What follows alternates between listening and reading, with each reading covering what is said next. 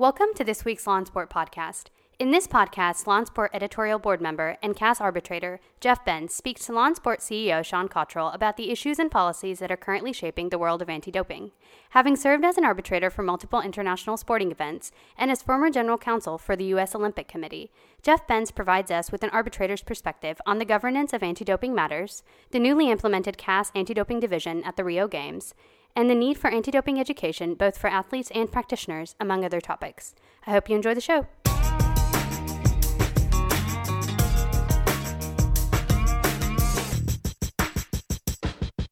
So I'm here at the chambers of Four New Square with uh, a good friend and LawInSport editorial board member and a prestigious CAS arbitrator, Mr. Jeffrey Benz. Jeff, uh, how are you today? I'm doing well on this rainy day in London. it should be said that Jeff uh, normally resides, or often resides in, in LA. Um, Jeff, you've been involved in some of the highest profile anti doping cases over the last 12 months, including that of uh, Russia and the Russian Olympic Committee and the, uh, the athletes who brought their case before the Rio Games, and recently the Sharapova case.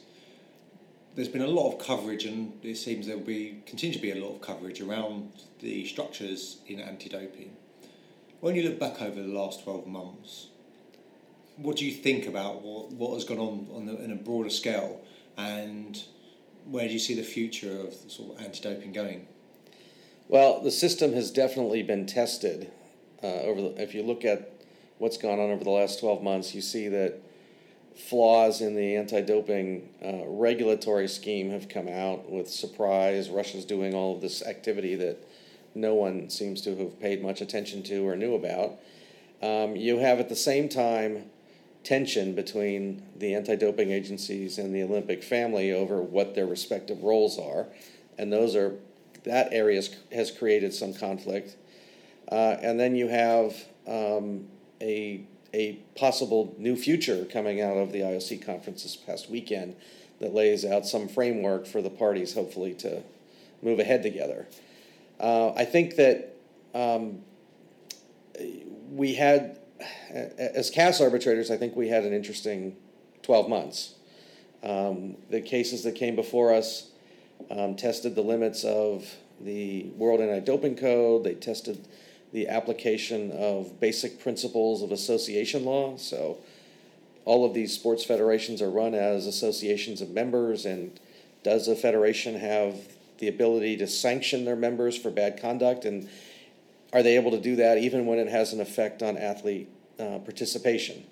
And so I think you see from the result of the pre Rio case that yes, uh, we found that the right of association is paramount and important, and that may have incidental effects on athlete participation, but that's the core of the of this endeavor of sport is that you have international federations based on member federations, and somehow that whole system has to stay held together, uh, glued together by everybody in it doing the same thing and following the same set of rules. And if they don't, there should be penalties. Um, and so I don't know if we'll ever see something like this again, but um, the the situation in Russia really took this to an extreme test of the association issues, and so you had athletes that were adversely affected because their associations did not um, conduct themselves in accordance with generally accepted principles uh, of of good conduct in the Olympic family. They were engaged in doping activities that crossed the boundaries of what anyone heretofore expected or really had ever done. And so um, you have in that, that sort of pressure cooker environment, um, you get into the Olympic Games format, and the IOC in the intervening days had made a decision about how it was going to, as the event organizer, allow um, participants from Russia to compete in the Games with a multi part test. And in the Games environment, you had the ad hoc division, which had to make decisions on the spot in a very quick way about I would call the effects of the IOC decision. So the track and field athletes were, for the most part, taken care of by the decision prior to the games, and then you had a bunch of other international sports people um, or athletes and, and federations that had to address Russian participation in light of the structure that was set out by the IOC. And some of that structure set out by the IOC was was found to have been valid, and other parts of it were found to have been invalid. Um, and that was sort of the that's sort of the overall summary of at least half of the cases that came out of the ad hoc division at the games. Um, putting against that backdrop, the fact that about two to three months before the start of the Rio Games, the CAS created a special ad hoc doping division uh, in addition to the regular ad hoc division of the game. So it was a separate um, dispute resolution tribunal whose decisions could be appealed to the full CAS. And uh, that, I think, ha- was a precursor to what we're going to see coming out of this past weekend stuff. But I can talk more about that. Yeah, so on that point then, what, what, what do you think about that? Because that looks, yeah, from the from the games, it looked like something that was it was successful. Seeing you know, generally seem to get positive coverage, at least in the sports law community. Um, yeah, what's your view on it? Well, so I, the IOC uh, historically had taken on the role of disciplining athletes during the time of the games. And the ad hoc doping division at the games essentially stepped into the shoes of the disciplinary commission, the old days of the disciplinary commissions of the IOC. And so there were no more disciplinary commissions. All of the, the doping positives were referred to the ad hoc anti doping division by a committee of the IOC.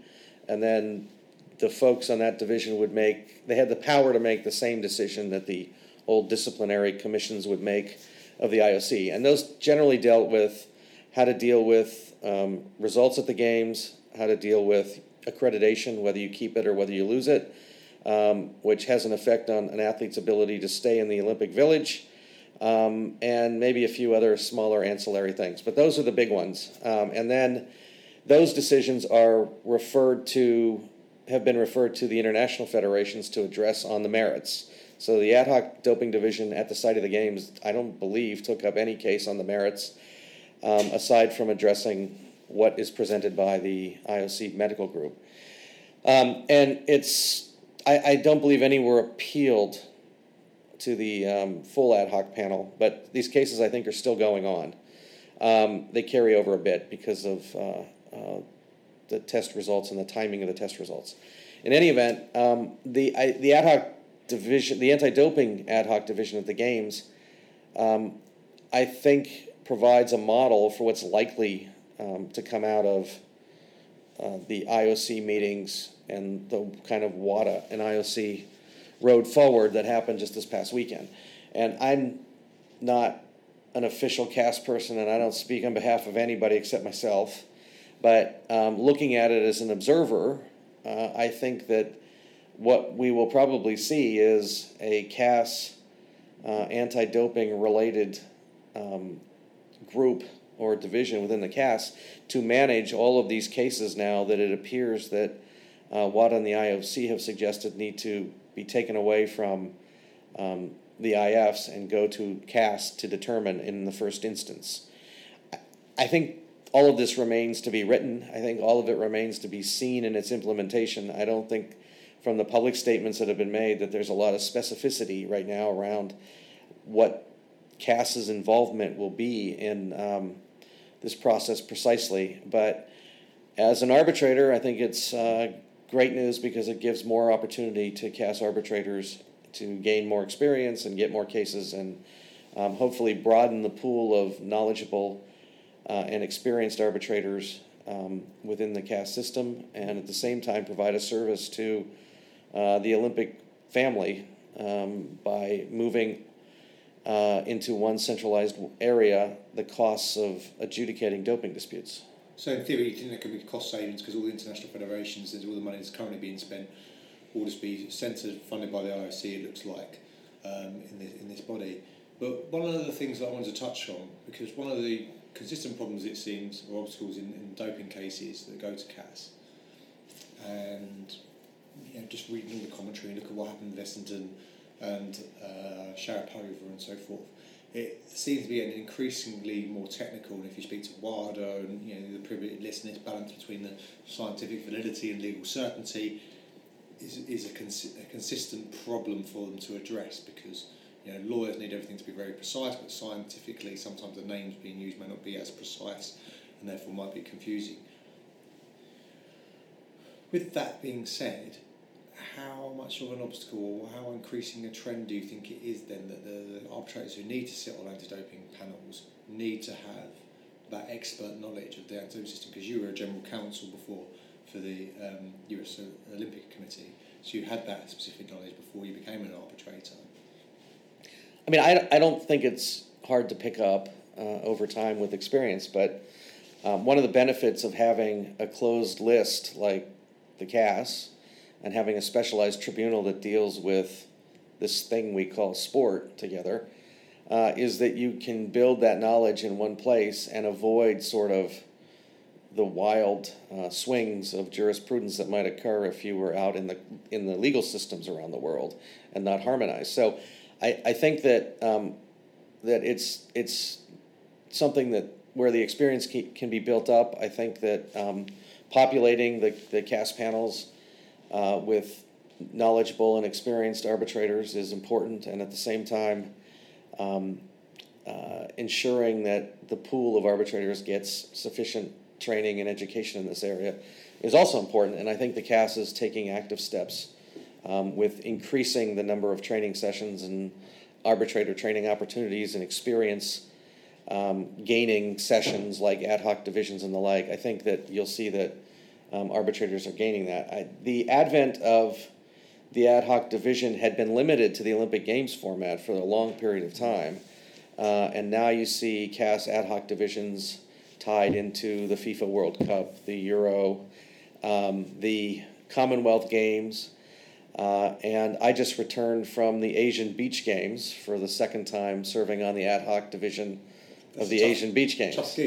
Very difficult, arduous gig. Um, but uh, what that means is that you have more opportunities for arbitrators to um, to gain more experience in the ad hoc context. So on, on, at the beach games, did you um, have to hear any appeals or? We, uh, regrettably, we had no cases, um, but we did hold, for example, um, internal training sessions. Um, we were able to interact with ICAS members and find out about the future of CAS. Matthieu Reeb was there. Um, uh, other CAS staff were there, and you know, there's nothing better than getting to know your peers a little more in the environment of of uh, everybody being transported to a different place and yeah. and uh, and taken out for your daily routines and yeah and learning from each other in this sort of environment. So what you touched on education and how important it is for education for arbitrators, particularly in this space. So there's two other areas that would warrant um, education. You think? I know that takes place, but one would be the advocates who are representing and the solicitors who, around the world um, who are representing, or counsel, depending where you're from, um, who are representing the athletes in terms of federations. And in your experience, do you think, is there a, a, a divergence in the level of expertise between those who really know what they're doing and those who don't, in, particularly in anti-doping? And do you think there's, there's, there's more need for training in this for them? I think there. I think there can be a divergence. In the old days, when I say that, was back when I was involved in the formation of USADA, and Um, even before that, when I was an athlete rep within the USOC structure. They're the only people that could gain experience through repeat business were the institutional lawyers. So the people that represented the federations. And so you had a, in, in those days, you had this very highly educated set and highly experienced set of lawyers on one side, and you had on the other side, people that weren't repeat business that would show up. One one lawyer would show up for one case, and that would be their only intersection with the movement. Things have changed dramatically now, um, I think, because you now we've now developed in the system a professional cadre of uh, lawyers who represent athletes in the system, and they regularly appear. Um, they are able to engage in legal argument or other debate or discussion at the same level as uh, the institution lawyers, sometimes even depending on the, the, individual lawyers at a more sophisticated level. Um, and uh, in that regard, the playing field has been made a little more level. But there are still, you know, people that um, that don't have access to that cadre of lawyers, be it for cost, mm. geographic reasons, not knowing um, who they are, or whatever reason, and and the lawyers that they get are sometimes a mixed bag. And it doesn't really matter whether you're with a small firm lawyer or a solo practice lawyer or you're with a big firm lawyer. I've seen plenty of people appear in front of me that fit into any of those that have often the same relative lack of experience in this particular field, and some of them have had very high levels of experience, and it doesn't really depend on what they're affiliated with. But I think that um, there is a need for um, the newcomers to the field, people that want to represent athletes in this field or want to represent institutions and want to take on a CAS case, for example, for the first time, to be conscious of the fact that this is arbitration. This is not litigation light. This is not um, uh, a Hollywood uh, trial situation. This is an arbitration. And the promise and premise of arbitration is it's less formal, but there's also a culture around it about how you conduct yourself in the proceedings that's different than you would do in front of, for example, in common law jurisdictions, a jury and with a judge and the like. Instead, you have three arbitrators or one, depending on your case, who are very sophisticated consumers of legal arguments and story. At the end of the day, I, I basically characterize what I do as evaluate story. There is a story that is told by each side about the facts of the case. And as an arbitrator, you have to distill that and come to what you think is the right version or the right outcome with respect to that story. And so, being able to convey that um, is a nuanced skill. It is something that requires um, not a sledgehammer, but something more refined uh, to get the job done. And I see in domestic arbitrations in the US, in sport or in commercial, lots of lawyers that don't get that. And occasionally I still see that happen in front of CAS. Um, and it, surely this is like, like, like from, from being a lawyer 101. it's like you think know your audience, surely. Know your audience is important, but I'll, for example, I, I think there's a lot of American lawyers who don't appreciate the civil law tradition and what it means. And I have a story. if anyone's listening to this that was on the case, they will appreciate this. I think of myself as a relatively sophisticated person when it comes to thinking about common law and civil law differences. I've studied it, I've tried to work my way through it. I'm a participant in processes with civil law lawyers in front of me and civil law trained arbitrators beside me. And I blurted out in a case um, surely German law must recognize equity. And the entire room was full of civil law lawyers. I was the only common law lawyer in the room. And they all looked at me and said, What are you talking about?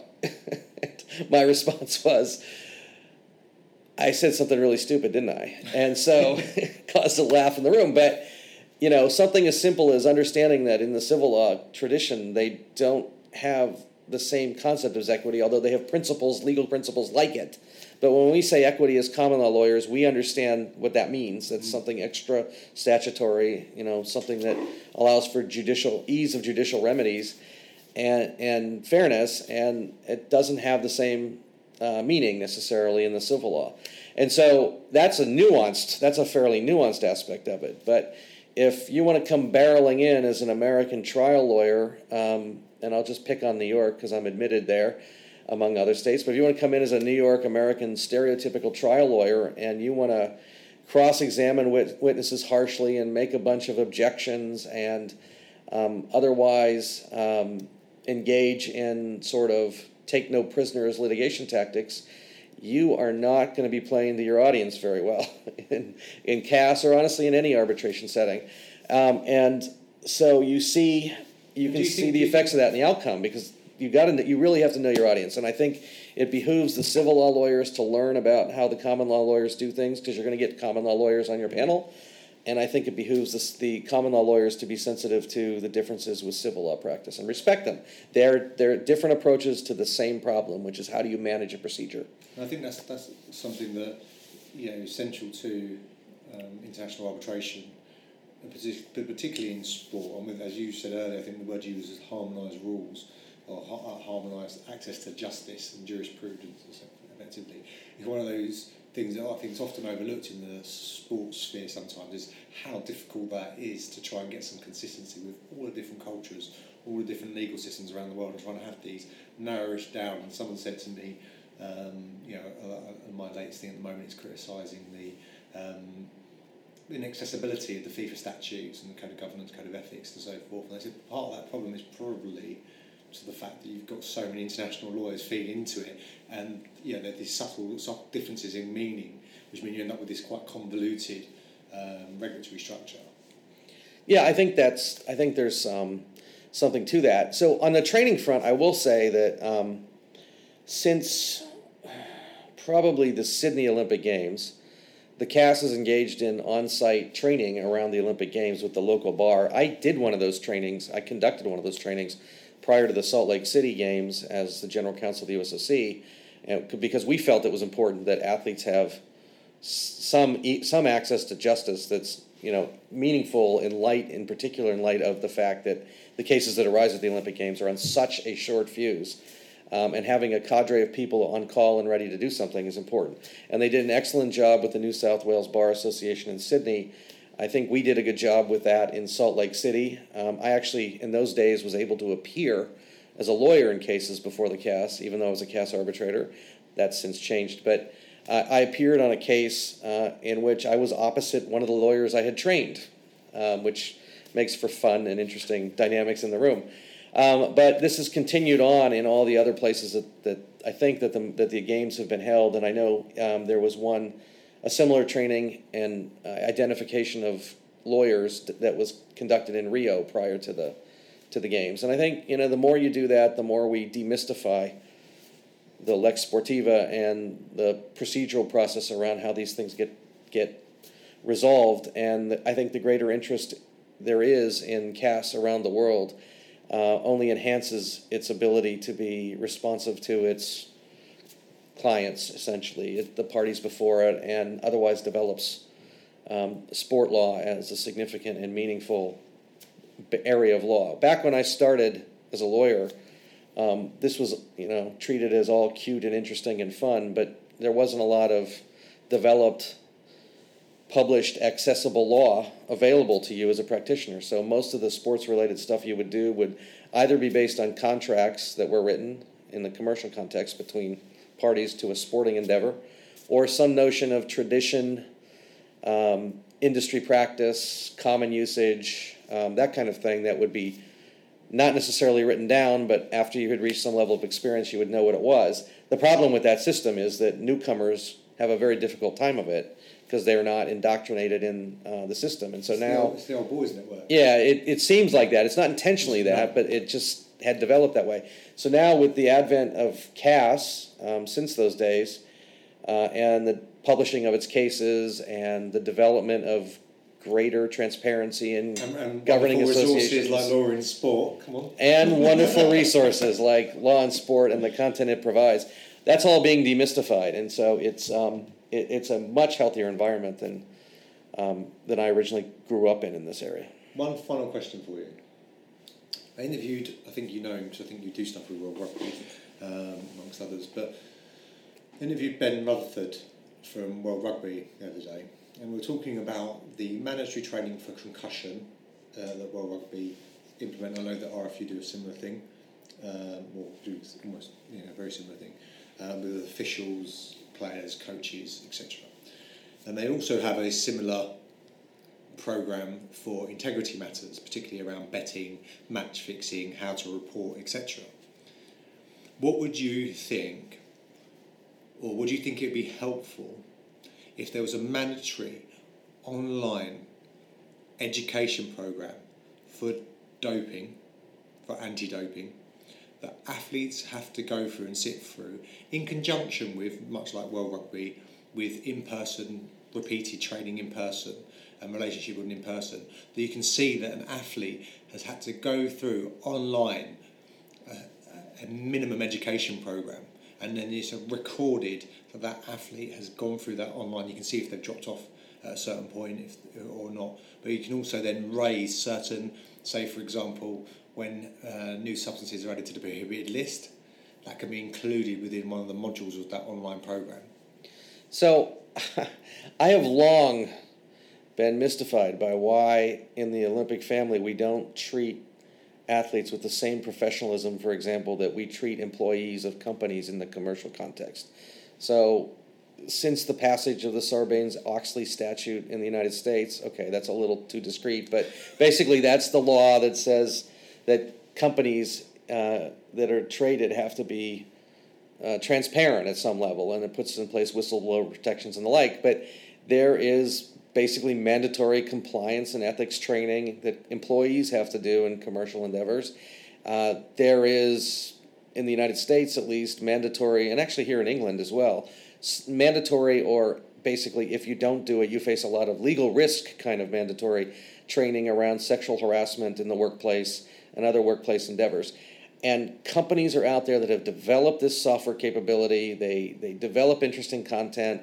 Employees are accustomed to do, having to do this once a year or once every other year uh, and go through it. And employers can track who's done it, who hasn't done it, um, and the like. And it's really not that. It, it's not that expensive to implement. I've implemented some of those systems at companies where I've been the general counsel, um, and it, it really doesn't take a lot. The hardest part is creating the content that you put into the system, but in a system like the World Anti-Doping System, there will be marginal changes on an annual basis to that, not you know whole whole cloth revisions. Although you you know when the code gets amended every dozen years or half dozen years, then um, there might be um, some significant changes there. So I, I don't know why this isn't done. Um, I think it would be a great service to be provided to the international federations and to athletes to, to have a centralized source provide that content to them or that service to them. Um, and I see the effects of this. So athletes uh, in doping cases that appear in front of me have a very wide range of experience with the anti doping system. And some of the most senior people oftentimes have virtually no training. They've never been trained um, in any way. No one's no one from international federation in, in their particular sport has come to them and said, "Here's what you do." Now, if you talk to the federations, they'll say, "Well, we have a whole program on our website. Here's a wallet card for you. Here's a flash drive with all the rules on it." But that, at some point, if the message of of that content is not getting through, then it's time to find a different system, perhaps, that ensures that you know athletes avoid mistakes. Uh, the the acts of intentional cheating, um, putting aside, let's put aside the Russian cases, but let's just look at what the trend was before the Russian cases arose. The acts of intentional um, doping uh, were few and far between in terms of what was found in the in, in the cases or what made it made it to a CAS case. What you ended what you saw most of the time was just I'll, I'll just call it the the stupidity factor. You know, somebody didn't understand their obligations under the rules and they didn't follow them and they took a supplement that was contaminated or worse there have been a number of cases where athletes have taken supplements that said on their label the exact contents that were in it and that they tested positive for and to me that suggests that um, when this is going on even in elite sport at a high level uh, that uh, something needs to be done to, to rectify. It seems so simple and so easy, and the yeah. benefits of it seem so great. Well, you know, I can give you, you know, speaking to Ben again at World Rugby, only because it was a couple of weeks ago why I referred to it so much, but you know, one of the things that he said is that we they recognised the fact that particularly at the World Cup they had to go and see the players individually and they had to develop those relationships so the, so the, the players trusted them and I think they did a you know a, a, stakeholder consultation for a number of years to make sure they got buy-in from those, which seems so obvious. Um, but he did acknowledge that can be quite difficult in other sports. It can be much difficult, much more difficult to, to, to implement. Uh, I mean, the in, the personal interaction part is tough at the federation level. At the domestic level, it may not be as tough because those athletes are often gathered together for different national team related things. But something as simple as an online program can be done. You know, I mean, athletes have heavy travel schedules and training yeah. schedules, but you can pull up an hour long education program that's mandatory and do it anywhere in the world you are, pretty much these days, uh, will undoubtedly have internet. Um, and you can do it on your on your spare time. You can these programs allow you to start them and stop them until you get through them, and so uh, why not do that? Athletes are now trained to deal with um, keeping their whereabouts information updated they are all much more technically savvy than any of the administrators in the federations that they're involved in. Uh, and they would be able to, I think, easily adapt to this. But I uh, my days as, of being a policymaker in sport are long behind me, and I'm, I simply deal with uh, cases and disputes that come in front of me. So, So on that take point- it, take that recommendation for what it's worth, which is nothing. I think it's worth, it's worth something, definitely. Um, well, I, I lied actually. I'm going to get asked one more final thing, and that's about intelligence gathering. So, for example, you know the guys at the British Horse Racing Authority, and obviously they've, of a review because of funny enough appointment of, of, people on the disciplinary panels and, and potential conflicts of interest or perceived conflicts of interest. Um, what do you just let me just take one step back again. So the BHA, one thing they do is they, they monitor and they grade intelligence. It's gathered from various sources, held in a system. It's anonymised, uh, or certain people can get access to it, and it's graded on this. I think it's five by five by five. Is that I always get this wrong? So it's probably I'm slightly dyslexic, so that's probably why it's probably. Well, if it's all fives, it doesn't matter. Yeah, it might, it might, be, might be the 12 by 12 by 12 for all that. But the, um, the point being is they say, right, you know, where's the evidence come from? How reliable, how reliable is the source? And, you know, um, and then can it, can it be verified or something along those lines? Now, from, a, from an arbitrator's perspective, with the evidence that's put forward in front of you, given the, some of the biggest doping scandals that have happened have all been in relation to non-analytical evidence.